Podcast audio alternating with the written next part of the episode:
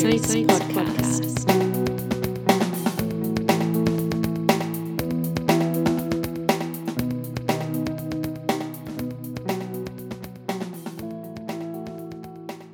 Hello and welcome back to the Ordinary Saints podcast. Hello. Uh, it's been a while for all sorts of reasons. Yes, lots of reasons, but the important thing is that we're back. Yes, we are, and uh, hopefully we'll crank out a few of these before the end of the year. But you know, who knows? Life is a funny thing. It really is. We've both been quite busy uh, in recent times. Uh, I've had COVID. What about you? I have not had COVID, but we've had everything else. Everything else possible, we've had it. Yeah, there's been a lot of winter bugs going around for sure. We should apologise ahead of, before we go any further, that there are major roadworks happening not far from this room across the road. So if you're hearing any strange construction esque noises, uh, that is why.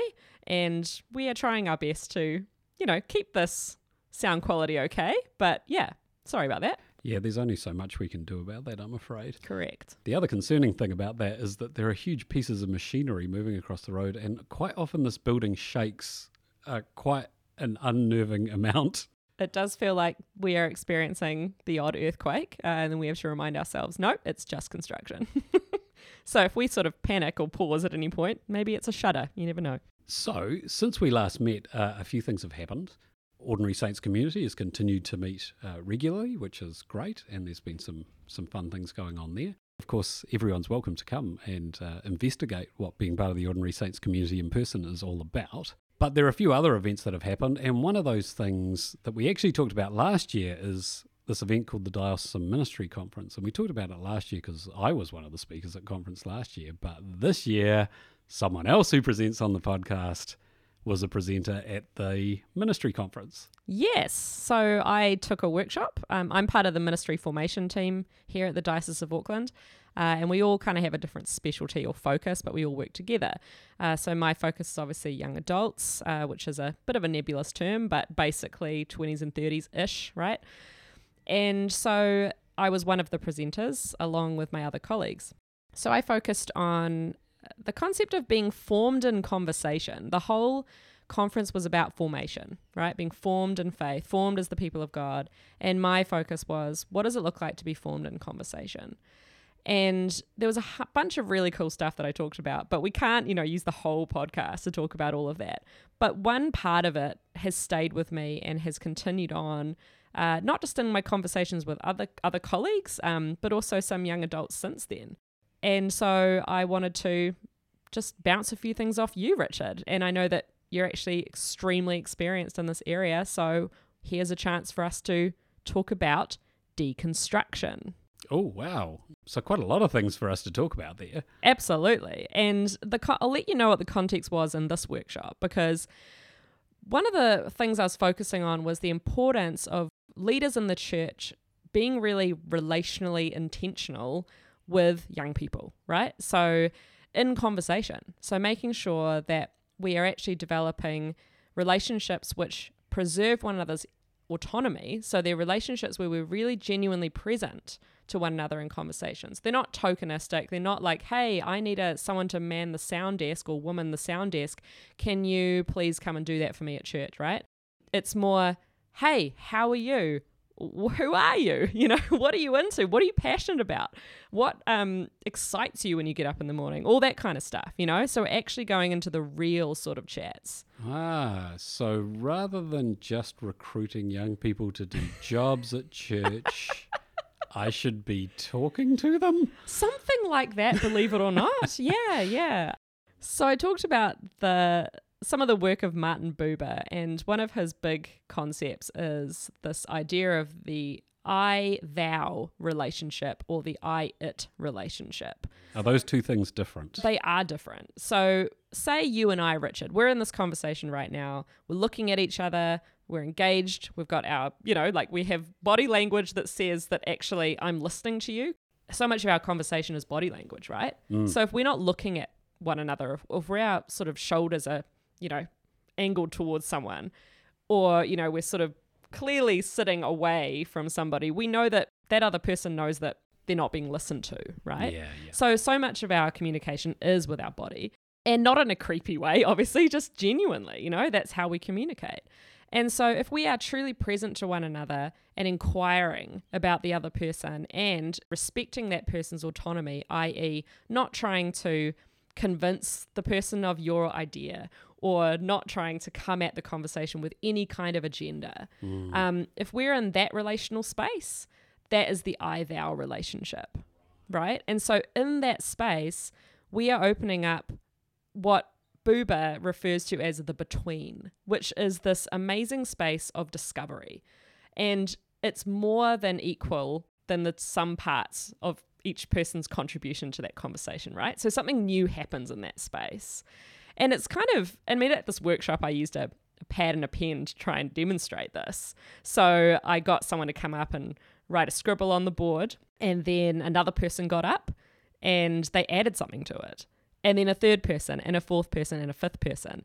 And eventually there was an image that happened. Mm. And I didn't give any instructions. I didn't say you have to do this or you you know, I just said add add to it. And it became you could see patterns emerging and you could see the ways in which these lines were intersecting and one of them was you know an ocean figure with someone on a boat and you know like it was really interesting just to see this image forming which, if you looked at any one of the contributions, would not look like anything. But altogether, it looked like something new. And that's kind of this in between space and conversation is that our individual contributions wouldn't be much. But together in this in between space, it's a space of discovery, not just for one another in terms of our individual you know, getting to know the other person, but actually for ourselves, you know, so we actually can discover more of what it means to be human ourselves in the conversation. It's kind of amazing. So that's a summary. There's so much more I could say, but that's what led me to talk about the I it relationship, which is kind of the opposite of that, right? So when you have a relationship, and it kind of plays out with people in power quite often, if you've got power over somebody else, um, you often come at the relationship in an unbalanced way, uh, or it can be that you've got an agenda for the conversation, i.e., can you operate the sound desk? Um, or you just genuinely want that relationship to be one that serves your ego, that makes you feel better as a person. Um, whatever it is, we can come into conversations with an agenda, whether we're aware of it or not, and can end up treating this person not like a person, but as an object. And so this conversation was one that I felt was quite important because unfortunately, young people do tend to be at the receiving end of this kind of relationship in conversation. So let me jump in there a little bit because there are bound to be some other people who have just heard all of your explanation who like me are now going, "Oh crumbs. I don't I don't know how to talk to people. all I do is think of what I'm going to say next and I'm not really listening and am I just objectifying these other people?" And look, the one thing I'd just say is none of us are perfect listeners. Oh no. It can be a real challenge to actually be really present with another person in a mm. conversation and to get into that kind of liminal space where we're exploring and we're discovering new things together, mm, right? Mm. Because most of our conversations don't happen like that. They're quite functional. Who's picking up the kids today? Oh, it's me. Oh, no, it's you. I've got this on. Yeah, and, and, practical and exchanges. We're not necessarily getting into a real depth of relationship, right, at that point. And lots of us operate in that space all the time. But I think the exciting thing about listening skills and fostering deeper, more intentional kind of conversations is something we can all get better at, right? Because it's a skill. Exactly. This is the whole point was I was hoping that through this workshop we could all just realize at the very least this is a skill we can all get better at. This is something we can all do in the context of ministry, regardless of whether we're in leadership, regardless of just with our mates. You know, it doesn't matter. It's it's something that we can all kind of do and be engaged in. Um, and it's a real gift to other people as well. Yeah, for sure. Because look, I can definitely think of pastoral conversations where I've missed the boat because I was thinking about what I needed to do or what I needed to say or just wasn't in the moment. I can think of moments where I got it right, where I said, something deep is happening here. Hang on, I need to get kind of into that mode of really listening and putting my attention on the other person. I know that it's possible to move between those two different things and kind of reflecting on it is one of the ways we get better at it, right? Absolutely. And I did want to name as well, and I'll name it again now, but I, I said at the workshop, you know, I wasn't able to have the time to kind of say, listen, I'm not talking about the kind of extra stuff that comes around uh, discussion around mental health. Uh, so if someone is um, having suicidal ideation, things like that, you know, heavy stuff does come out when we are fully participating and listening to someone in conversation. Mm. They will start to get deep, and that's great. That's a good sign. It shows that they trust you, you know, all that kind of stuff. Yeah, you've got to be doing something right for those sorts of conversations to happen. But when they do happen, it does take a particular skill set in order to know what to do. Again, those are obtainable. Everybody can have a part to play in this. You know, it's not just as soon as someone mentions that they are struggling with their mental health that we say, oh, sorry, I've got to stop the conversation and send you to a mental health specialist. You know, actually, we have a huge part to play. And, um, but I wasn't able to talk about that in the in the workshop, uh, and we probably won't be able to get into that today in this podcast. Um, but one of the other things that I didn't get to talk about was boundaries, because again, once we're in these relationships, hopefully, I mean, according to the I thou theory by Martin Buber, it- you are in the whole course of these conversations actually recognizing the autonomy of the other, right? Hmm. So you you would think that naturally you'd have a good sense of boundaries at that at that time. You know, so you are you and I am me and we don't cross over, right? But unfortunately, that does happen a lot, especially when we get into you know conversations that are quite deep, um, and that one person might be in a space, you know, where they're needing a lot of support. It can be an easy trap to fall into that we start to sort of contaminate one another's selves, if that makes sense, and start to lean too much into the dependence of another person in a way that kind of diminishes their autonomy a little bit. Yeah, so that makes sense to me because when we move into a, a deeper level of conversation with people, there's an intimacy that develops, right? And I don't mean intimacy in an inappropriate way, but just through sharing vulnerability. So the closer we get to people, the more we reveal kind of parts of ourselves that we don't typically reveal to people just in passing conversations. Yeah. And with that, there's sort of, there's emotions that can come into play, and suddenly, where we can sometimes be quite cautious and, and well boundaried in relationships, sometimes when those other things happen, it's not quite so easy, and we need to work a bit harder at how we how we maintain the I thou relationship. Yeah, exactly. And it's, you know, it's not just about preserving the autonomy of the other person, right? It's about preserving your autonomy as well and recognizing, like, you know, I am a self and you are a self, and that's a beautiful thing. Yeah, and I think lots of us have had that experience where we've been in a partial relationship and we realize actually what's happening in this other person's life is because we have a level of shared vulnerability, uh, unaffected uh, by what's happening in their lives. I, I, I may feel concerned or worried or sad or upset because they are. And that happens in human relationships, right? That's completely natural. Yeah.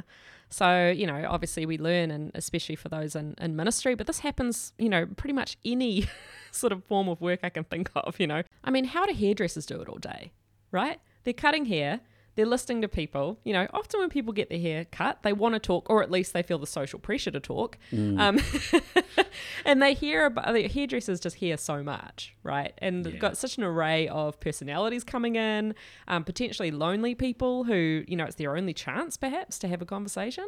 Uh, and then these hairdressers go home at the end of the day. Now, I have a very good relationship with my hairdresser, so I she tells me stuff, and she she says, you know, look, sometimes I just go home and I'm feeling so depressed. Oh, you know, I just it's so heavy. And, you know, she'd said that she'd cut someone's hair and they had said to her, Look, I've just been diagnosed with cancer. I haven't told anyone else. And I think, Oh my goodness, hairdressers are like community pastors, you know? And so I guess my point is that this kind of thing can happen, not just for those in ministry, but everywhere.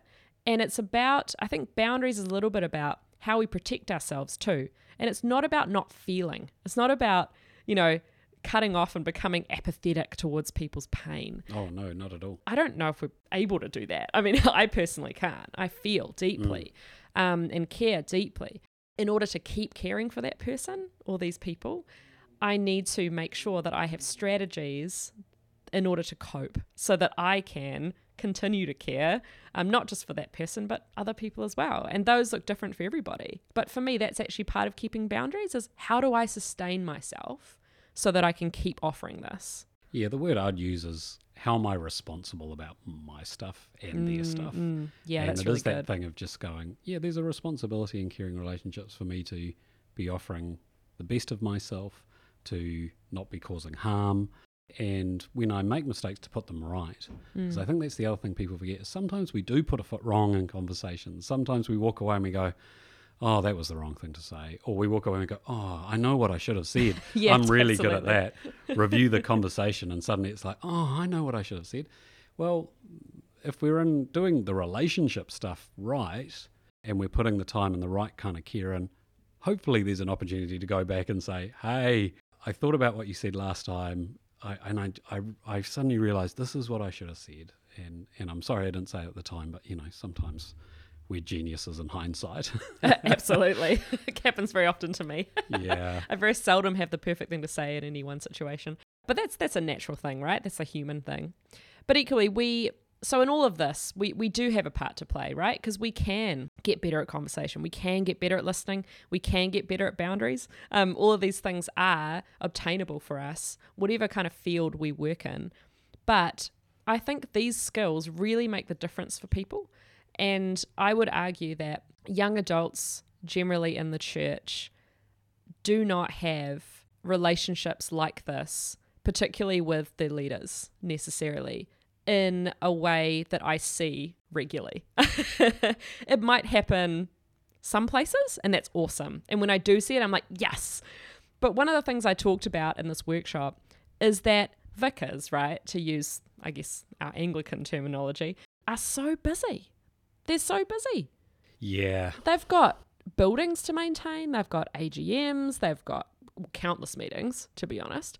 You know, they've got pastoral emergencies, they've got liturgical planning, you know, for the actual services. yeah. I was going to say It's funerals, endless. weddings, services, you name it. Yeah, Um, you know, managing that broken cupboard door. You know, it, it's it's endless, the list of things that need to get done. and lots of us who have served in those roles have families as Yeah, well. exactly. And you know, uh, families require time and effort and the right kind of energy too.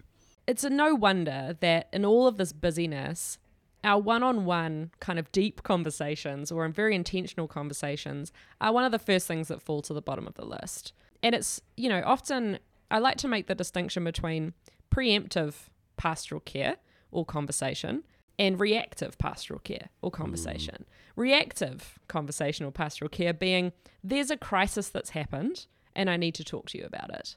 Preemptive is talking to someone in whatever season of life they're in, whether it's crisis moment or not, um, so that we have an ongoing sort of touching base with people in our communities. We know where they're where they're at, and we kind of get a sense of their baseline as well, actually, so that we can better appreciate or recognise when they might be struggling as well. And look, I, I feel for clergy uh, in in parish roles like this that you've talked about because yeah, I do too. look, the reality is they might have a very small team. They might be the only person in what we call a being in sole charge of a community, where there can be a lot of pressure on them, where there are dozens, if not hundreds, of people in the community all needing time. So I do think, yeah, what you say is totally true. That that preemptive pastoral care is definitely the aim. If we're in relationship with people, uh, it makes it a lot easier to kind of gauge when those things are happening. I also know one of the realities though is that sometimes there are there are seasons where there's so much going on in a community that, that actually all a clergy person can do is give kind of reactive pastoral care because there's just so much and mm. so many things happening all at once that maybe that's what you can be capable of. Yeah, and that's I think this is we come back to we're not perfect, right? we offer what we can and we try to offer our best, I think is is key. But there are going to be seasons, eh, where we just can't. We can't manage the load.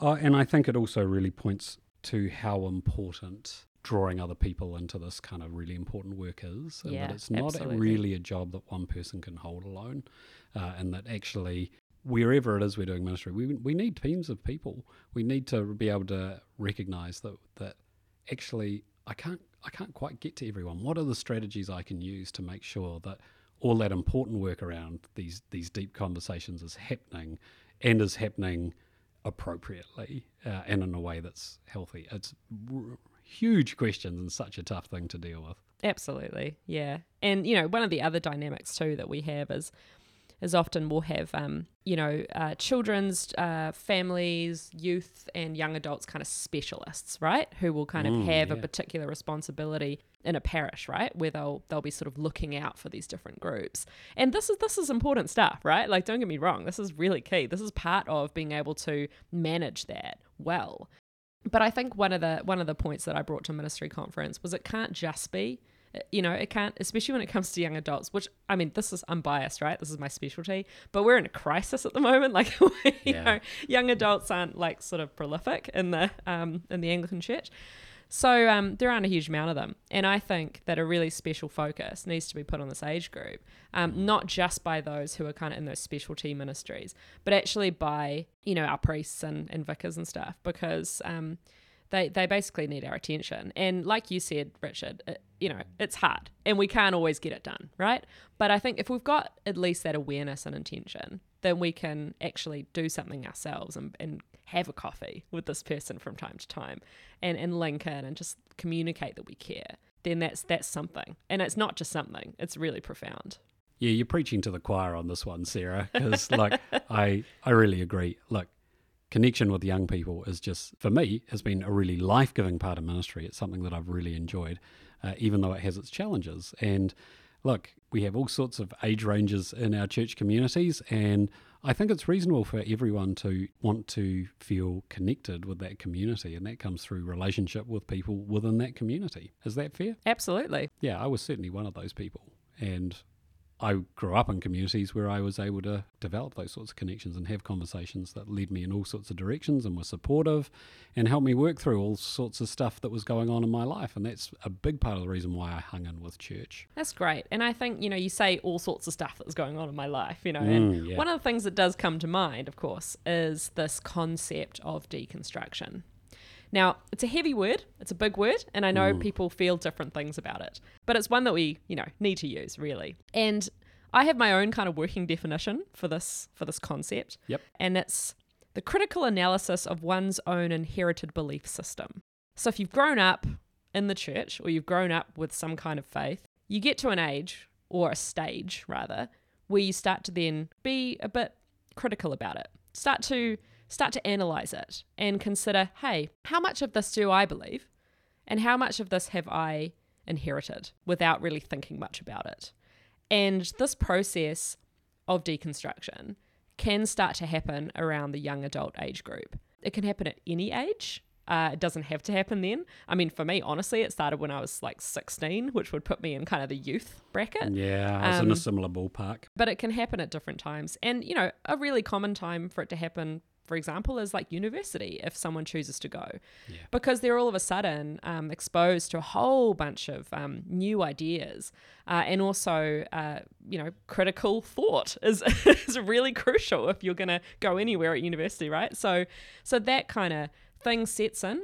And all of a sudden, a faith that perhaps felt very global to you in terms of your belief and what you thought about God and, you know, morality and all of these things, all of a sudden you realize, oh my gosh, these don't apply to everybody else. And other people believe in different gods or they believe in, you know, different uh, moral structures or different inherited belief systems and which one's right. And you feel lost all of a sudden, right? Yeah, for sure. So sometimes those things that we've assumed to be true, we discover, oh, maybe that's not quite as universal as I once believed. Yeah. Maybe this doesn't apply to everyone. And if this is all part of what I'd call my foundational theology, well, what happens if we start pulling the foundations apart? Oh, no, the whole building might fall over, which is a terrifying concept, right? It really is. And uh, I mean, a bit of a personal story. Of course, I mentioned that I started something of a deconstruction journey, maybe at 16 years old. And for me, what started that was actually that I had inherited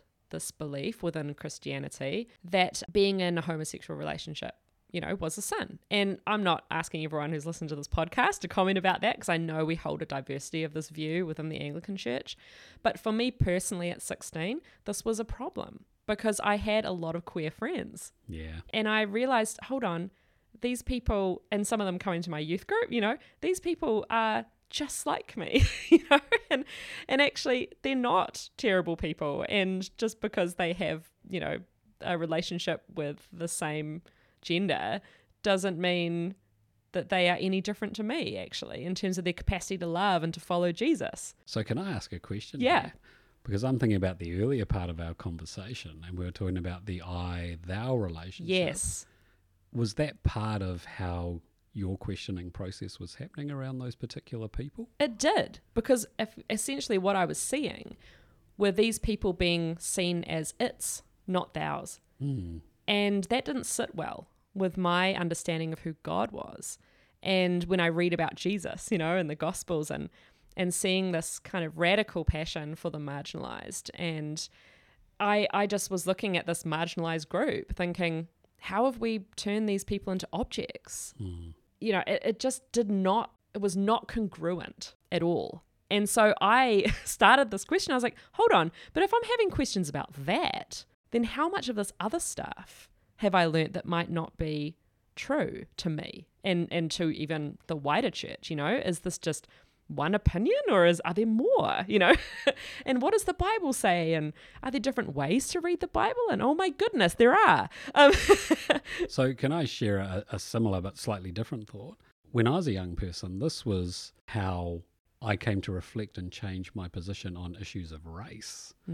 Because I had a really close friend growing up who was Samoan. And so, as a young uh, Palangi New Zealander, there were times where occasionally we would look, it was the 80s people. Sometimes we'd say things that were a bit racist.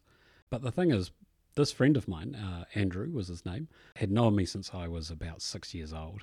And so at the time where, you know, some more racist attitudes were creeping in when we were 11 or 12 years old, he was the one who would sort of go, Hey, you, what do you mean people are like that? You're talking about people like me.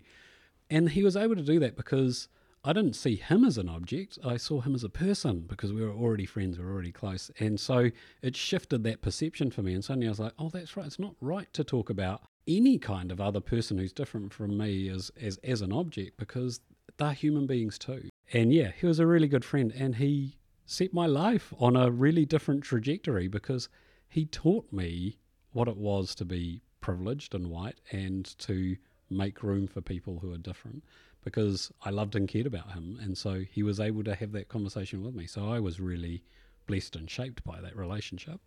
That's amazing. What a gift, right? And, on that note, you know, I remember being at university and learning sort of the the connection for the first time between some of the white supremacy movements and how they had been tied into scripture and Christianity. And I was appalled. But I had never had the space to even make those connections or learn about this stuff. And all of a sudden, I was seeing that the Bible had been used and weaponized against people and, re- and thought, I can't have anything to do with that. But I love Jesus. What the heck am I going to do? Yeah. and I think this was really, really crucial to talk about because while I'd, I'd inherited a particular theology and a particular way of seeing things, I had also, through the various ministries that I'd been, you know, involved with, I'd really developed what I would consider to be a relationship with God. You know, I, I, it wasn't, it wasn't devoid of feeling. It wasn't devoid of formation. I really did feel a sense of being seen by God and loved by God and empowered by God to be, you know, a participant in God's story. Uh, all of those things were true. But I was also experiencing some of these other things that I just felt could not coexist with these other feelings. And so I, at the age of 18, after a um, trip around the world naturally by myself, I, I was really messed up, okay? So I decided I had to travel a lot and I had to see the world. And I know that's a very privileged thing to be able to do, but I did work sort of 60 hour weeks after school just so I could like fund this. So I traveled through sort of 10 countries on my own through, you know, Asia, Africa, Europe. Saw a lot and experienced a lot and decided before I'd even come home, I need to go and study theology. I need to work this out because there are so many ways of seeing the world. There are so many experiences of people and I need to be able to start looking critically at this. Otherwise, I'm going to throw it out. And I can't do that. Yeah. And how seriously lucky would you have been to have actually grown up in a situation where the foundational theology that was given to you, uh, that became part of your life, was somehow 100% accurate about everything? like, seriously, what are the odds? but I also pick up on your other point. Look, I went through a similar process at a similar age, and I was part of a community where I could have those discussions, where people didn't provide me with hard answers but helped me to explore. Mm. And they would say gentle things like, Well, it's not quite that simple, Richard. What about this? What about that? And they'd prod me in different directions when I was being very black and white in my own thinking at times. Not so much the case now, but sometimes I can still be quite quite dogmatic in, in things I, I think. Really? But they would, yeah, occasionally. Mm. Um, only a few things. but people would help me gently explore Mm. and, and allow me space to do that. And I'm really grateful I got that because a heck of a lot of my friends who had had kind of experiences of God and had, had become part of Christian communities and started going through this process you've described of asking questions and hang on, does this fit together as well as, you know, my Sunday school teacher suggested? Not bagging on the Sunday school teachers out there. Look, you're We love our Sunday yeah, school You teachers. do really important work. Kia so kaha. please just do it really well. but a heck of a lot of them just went, look, this is too hard. And they chucked religion in. Mm, mm. And some of them were people who I was convinced were going to be great leaders in the church because they were so passionate and there were so many things going right. And these things, various issues came along where they went, I can't make sense of it. It's Yeah. too hard. And now people are telling me I'm believing the wrong thing or I shouldn't be questioning this. And Mm. and they just went, "Oh, I've had enough," and and, Yeah. and walk away. And I I'm just so conscious of that all the time. Of for all the people I know who who came to faith at that that time of our lives, so few of them are still active in the church. So I'm Yeah. I I think what you're pointing to is that this process is such a critical one. It's such an important one, and it really has a big impact on the direction our faith journey may go. Yeah. And it's not bad. It's not bad. Like, I, Mm, honestly, no. when I started going through this deconstruction, I remember some of, you know, my previous church contacts. Some of them were amazing, like you, just, you know, really journeyed with me and were able to kind of hear me out and, and sort of just give me a bit of nuance here now and then, you know, because I was getting a bit angsty and stuff like that. And they were like, calm down, Sarah, you know, there's, there's more to the story. But equally, I had others who, you know, were like, oh, she's backsliding and look, she dyed her hair. And, you know, although I'd done that at 12, but whatever. Um, you know, there was there was this kind of really negative assumption around this journey for me. And while it was, I will admit, the first year was deeply uncomfortable for me. Um, it was a really scary year, and I think we're going to talk about that soon. It was really, really scary. But I remember this perception of me being kind of losing the faith or backsliding or, you know, sort of exploring heretical ideas and, and things. And none of that was actually happening. Mm, None of that was happening. I had, you know, in hindsight, okay, even though that first year, particularly of, of really intense deconstruction, which happened my first year of theology, I would say, was one of the years that I think I've been the closest to God in my entire life. At the time, it probably didn't feel like it in the same way, but it's because I was clinging on to God with everything I had Mm, right? It was this desperation of, I love you so much, and I am found in you to such a degree that I cannot lose you. But I also can't make sense of this. And it was the sense of being in the middle of a storm, right? And, and holding on for dear life. And what I was holding on to ultimately was God, right? Even though I couldn't articulate that at the time. And that in itself was massively formational for me because then, you know, at any kind of difficult point in my life, I know what that feels like. Yeah. I know what it feels like to be lost. I know what it feels like to not know which way is right, which way is wrong, quote unquote. You know, I, I, I know how it feels to be in a state of panic and, and sort of chaos and crisis and still know that God loves me. yeah. And so that alone was really formational. And I think there were some people in my life that really got that and understood that. But there were others that where it was just really not helpful to kind of see me as this kind of evil character who's sort of left the church and Yeah. things, even though, by the way, I never really left. Yeah, so it's, it's sort of interesting the ways in which different people uh, respond to those who are going through a deconstruction process. And I think this whole thing relates to conversation really well, doesn't it? Because if we're in good relationships uh, and we're having those good conversations before we enter into this sort of deconstructive phase, or I mean, that phase can potentially last a lifetime, but more on that later. Um, if we have those relationships already intact, then it becomes a lot easier for us to kind of be in that space without having that additional fear of people's judgment upon you. And you have this sort of freedom to be able to stay in relationship with the church whilst also experience some differing opinions to the kind of stuff that you grew up with. And that tension's really hard to keep. But I honestly think these conversations, these I thou relationships, are the kind of essential ingredient. Okay, so bear with me on this thought. As you know, I have two daughters, Yep. and they're going through this slightly weird phase where, for some reason, they've decided they need to keep um, constantly assuring me that I'm the best dad in the world.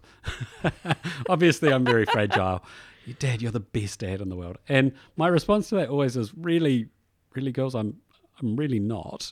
I'm, I'm, in fact, I'm fairly sure I'm maybe in the, the lower half of that list. I, I, if we rank all the dads in the world, yeah, I try hard and I love you a lot, but I'm, I'm I don't know that I'm the best, whatever the best is. They have that image and they have that idea in their head of dad, you're the model of what being a dad is like, and we think you're really good at it. And and look, it's it's something that they say out of love, and I get that. Uh, and I was the same with my parents growing up, right? I thought they were amazing. And something happened again through my teens of that realization of, which my girls haven't gone through yet, but I went through as a teenager, of my parents aren't perfect. The idea I had of them, actually, they make mistakes. Sometimes they get things wrong. And yes, they love me and they're really well intentioned, but all the things that I thought about them when I was really young aren't entirely true. There's some truth to it, and but it's, it's a bit of a mixed bag. And I don't need to think that they're perfect either. I can love them and understand that they're people and they're on a journey and they're changing. Yeah. Just as my kids are going to have to learn that about me. Unfortunately, yeah. yeah. And I hope that actually the relationship is strong enough that we'll continue. And look, that is what my deconstruction of religion was like too. When I was young, I had an idea of what God was like. There were all sorts of things I was told that God would be and be for me. And I always had a very strong sense of a close relationship with God. But through various trials and tribulations throughout my teen years, those things really came into question. And the God that I believed in when I was five years old wasn't the right God when I was 16. It wasn't the right God when I was 21 dealing with mental health issues. And that each time I had to say, no, the thing that I call God is what I've shaped for myself. But the thing is, God is bigger than whatever idea I have of God. Mm. God is so much bigger. And in fact, uh, our, our good friend, the late Bishop Jim White, I can remember him saying in a sermon at Synod, he just said, We just all need to remember God is very, very, very big, and we are very, very, very small. And knowing that is a really good thing because it's that thing of we're not deconstructing God. God is really, really, really big. What we're de- deconstructing is my understanding of God. Absolutely. Yep. 100%. You got it. Yeah, and what we've I've got to trust is that actually God's here on this side of that process and God's on the other side and that work isn't finished either because there are still bits of my understanding of God which I still am going now there are lots of bits where I'm going I kind of deconstructed that and I've come to what I think now and actually it's, still working pretty well. Uh, and I've got some basic things that I definitely go yep that's that is really what I think. But I also know as recently as actually a couple of weeks ago I went I'm going to try praying with a different name for God. Mm. Than what I normally use. And the name for God I chose to pray with was Mother of Us All. Mm. And it was a real freeing experience that allowed me to encounter God more deeply in a different way. And that might not sit comfortably with everyone. You know, I'm someone who does have a strong sense of God containing both masculine and feminine characteristics and all things between. Yeah. like I definitely have that sense of God being again Mm, very, very, very big, and we are very, very small. But for me, it was a real liberating experience that improved my relationship with God. And here I am at my age, still making those sorts of discoveries. So Mm, mm. you know, yep, deconstructing definitely happens, particularly around developmentally these particular points in our lives, and that's Mm. quite a common thing. But it but it doesn't finish either No, as we no. get older. That's right. And and you know, so much of deconstruction I think is not just about God, eh? It's about the church. Mm. You know? So, you know, and I often encounter this quite a lot where I'll talk to a young person who say used to go to church for many years and who hasn't for many years. And I'll say, Why'd you leave? You know? Not in a guilt trip way. Kind of like, Why'd you leave? Um because I totally Tell me why. Yeah. um, but they'll say, Oh no, I've got nothing wrong with God. I got nothing wrong with Jesus. I just couldn't handle the church anymore. Mm. And that was really interesting, eh? So, th- so there's kind of these two components to deconstruction, I think, um, in that in that respect, and more, of course, there'll be more than two. But um, you know, to be broad on these two categories, there's there's what we think and feel and, and believe about God that we've inherited, but then there's also what we think and feel and believe about who the church is. And for me, that was a big deal, because especially in my example of when I was 16, right? I was like, I don't, I don't feel or see much evidence for for God having a problem with my queer friends, but I do see the church having a problem institutionally. And so where does that leave me? You know, especially as I consider the church as being the body of Christ. Mm. So, you know, that was a big, big thing as well. Still a big thing. Yeah. yeah. And another thing that I had struggled with as well was okay, what's the point of Christianity? Is it to convert everyone to my belief system? Because it, if it is, if it's just that, that sounds really boring. Like, I want people to, you know, don't get me wrong, I want people to know and love and experience God as love, right? Mm. I, I, it's not like I don't want that. I'm just not convinced that this is it. You know, this can't be like my whole purpose, sort of convincing other people that what I believe is is the right way and theirs is wrong. Mm. I was like, I don't want to live my life like that. I don't feel like God wants me to live my life like that. I think there's more to this, but I can't I couldn't quite articulate it because I hadn't had the the sort of the the conversation actually yet with other people Yeah. with who had quite different ideas, expanded ideas on what it meant to be a part of the body of Christ, right? What it meant to what reconciliation of all things meant, you know, what the mission of God was on, on a holistic scale, you know. it's like, oh, it's more than just this. You know, I didn't realize it could be actually about the environment and it could be about social justice and it could be about, you know, actual reconciliation on a kind of macro scale, you know.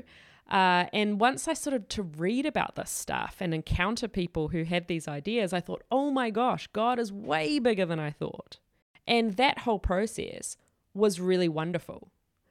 And I know Richard, before you, you used a great analogy um, about the kind of journey of deconstruction, where you said, you know, you kind of beforehand you go up to the top of a roller coaster, right? You can I can almost hear it as you were describing like this, ching, ching, ching, ching, ching, you know, coming up to the top. And this is kind of your your build up, right? All of your inherited belief systems. The ching, ching, ching is totally like my um, impression of this in my brain, but yeah. And then you get to the top, right?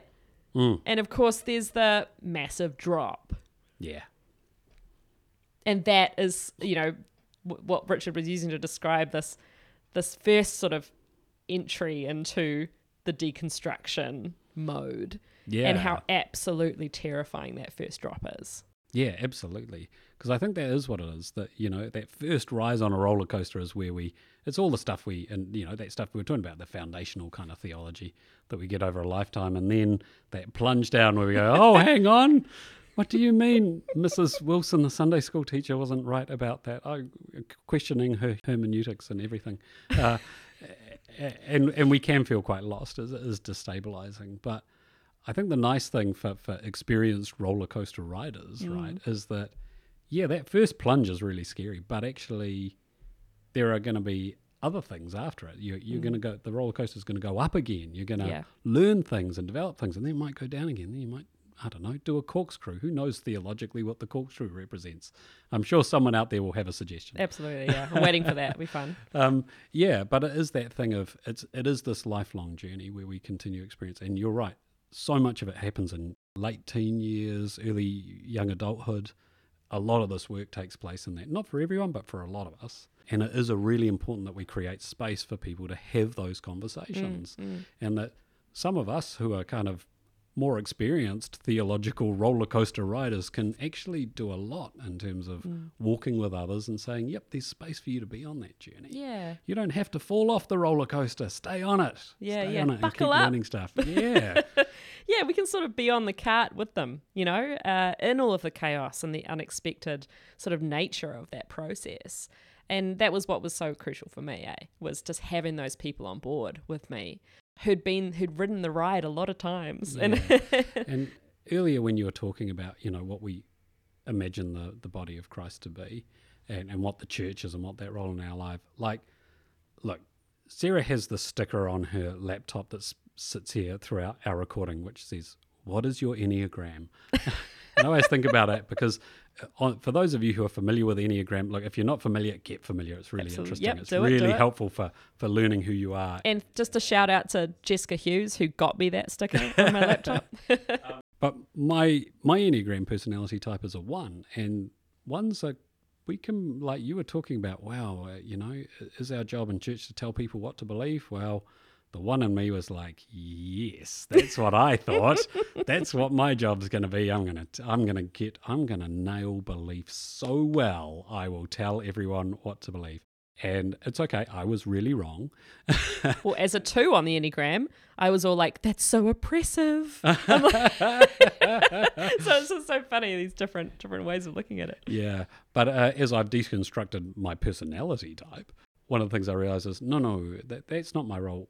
What what is it? I think that the church is, and I think it's a group of people who are who are journeying and exploring together, and that's what I think it is. And I think my job is to, as as a leader in the church, is kind of to be one of the people who says, "Hey, everyone, remember we're here to explore. Mm. That's what we're doing. I'm exploring. You're exploring. We're all exploring, mm. and let's keep exploring." And we can do stuff and explore. Yeah, for sure. And for me, that's that. Well, I mean, heck, you can hear it in the way I'm talking right now. This is still one of the things that excites me about Yeah. belonging to the church. There are lots of things that aren't right about the church. Like I'm someone who's, again, personality type, quite critical. I can look at the failings of the institution. I can look at, wow, this would just be so much better if we just did things this way. Look, that's mm. totally how I think about things. And look, when I was younger, I came to the church and I thought, heck, this institution is just going to love me and support me throughout my life and ah it'll be so rewarding and and it was again I had to really deconstruct my over romanticized idea of what that relationship was going to be about because you know that was an unrealistic expectation but I still care about the church and I'm Yeah. still in relationship with it so mm. again that's part of my ongoing conversation with the mm, the mm. I it of the institution right Yeah, great, great way to wrap that up. Coming back to Martin Buber, love it. So there's this other concept alongside deconstruction, which is reconstruction. And you uh, alluded to it, Richard, with Yeah, the with the roller, roller coaster, coaster, yep. in the sense that you go down and then you kind of come up and then you go down and you kind of come up. And also that alludes to the fact that the sort of deconstruction reconstruction journey is not a one off. It's not, oh, I had one year of deconstruction when I was 19 years old. And now I know everything that there is to know about God and the Bible, and I'm completely satisfied with where I landed forever. Because that is just not my experience. I, I, I did hear someone say that once, saying, "No, no, I, I, I get that. I've done my deconstruction." like, yeah. I mean, is, is there not more to do? yeah, I mean, I'm of the opinion that I'm always learning, uh, and that it's you know, yes, there there are two sides to this. There's the can we completely know God? No, no, no, no. right. So we're still learning all the time. Yeah. But can we know God? Yes, And can we know God more and more? yes. Yes. And that is a beautiful thing for me. And I guess that's embracing this non dualism, right? That we mm. have to eventually, I believe, embrace if we are going to move into a, a, a mature faith. I think, and that's why, you know, as I went through this deconstruction, reconstruction, deconstruction, reconstruction, with the incredible accompaniment of these amazing people in my life who could hold space for that, I was able to lean a bit more into Celtic spirituality and I could move into sort of a bit more kind of mystic Christianity and embrace the the sort of hermits, you know, and embrace this idea of mystery and and what does it mean to know God in and through the creation and you know all of that kind of stuff which I would have never been introduced to otherwise.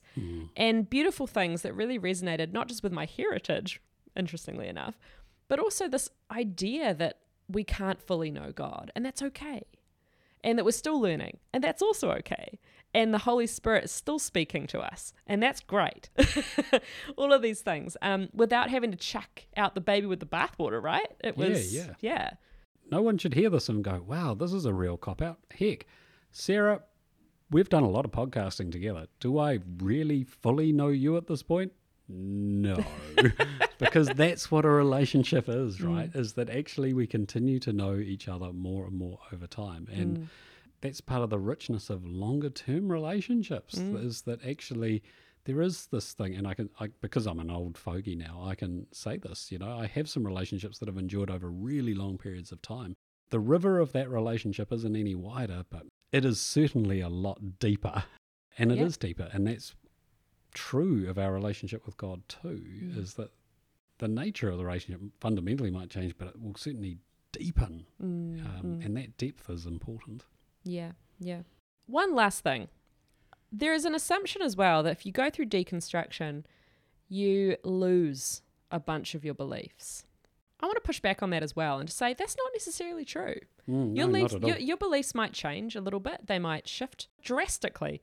But my experience of deconstruction was not that at all. It was very much holding on to a lot of my beliefs, but in a different posture, I think. And I, this is just something I'd love more people to understand, eh? Is that, you know, because there is this panic when young people or anyone enters into deconstruction. It's like, oh no, here's the beginning of the end. And it's like, no, this is just the beginning of the awesome. Yes. that is such a good way to put it. Yeah. I was to. I was just going to say the beginning of the beginning, but the beginning of the awesome is so much is, better. because it's exciting and you start to see people really living into their faith in a way that has so much more authenticity. Um, they start to own what they believe, and it's a beautiful thing to witness. Uh, and you know, it's a little bit like sometimes trying to learn to ride a bike or you know whatever else. It's w- a bit wobbly, you know, and you might fall off a few times and get some bruises and and some scars and things like that. But it's a process, and it can be fun and exciting along the road. So there's a little bit of encouragement for for anyone who's you know knowing someone who's entering into deconstruction or in the midst of it you know themselves like it, it can be fun it can be exciting it can also be terrifying just like a roller coaster One of the favorite blessings I really like to use has a particular line about the wildness of God. oh yeah And I love that because it's about this, right? It's about stepping from the the known, the safe, the Mm. protective God, the small God, mm. into the kind of wild, radical, transformational love of God, which again is so much bigger. yeah And that's yeah, I'm the same. That that's exciting. And if we go back, I mean, I know for me, going back and reading through the Gospels with this kind of wild and wonderful sort of perception of God, which was growing all the time, I would read these completely differently. I was like, whoa, this is huge. Like, you know, Jesus is amazing. like way more amazing than I even thought before. And, you know, so that was that was quite interesting in itself, eh? To notice like, wow, the assumption from others and what I was told by others was through this deconstruction, you're going to love Jesus less. And actually, the opposite was true. Well, I didn't really know what to expect when Sarah said we were going to talk about conversations today. but I'm really glad. And look, sadly, I missed uh, the Diocesan Ministry Conference because I had COVID. I was mm. I was too unwell to come. But I'm yeah, I really wish I'd been there because this just sounds so important and it goes right to the heart of ordinary saints. But I hope bigger than that, the heart of ministry, mm. because actually this is what it's about, right? And that you're right. So many of our young people need deep conversations, deep I thou conversations, mm. room to explore, to ask the big questions, and to find people who are going to explore alongside them. Mm, mm, that's right. And if you are in Tamaki Makaurau and you're wanting to check out the Community of Ordinary Saints, uh, you're most welcome to whatever stage you're at in your faith journey, deconstruction, reconstruction, or otherwise. You're welcome.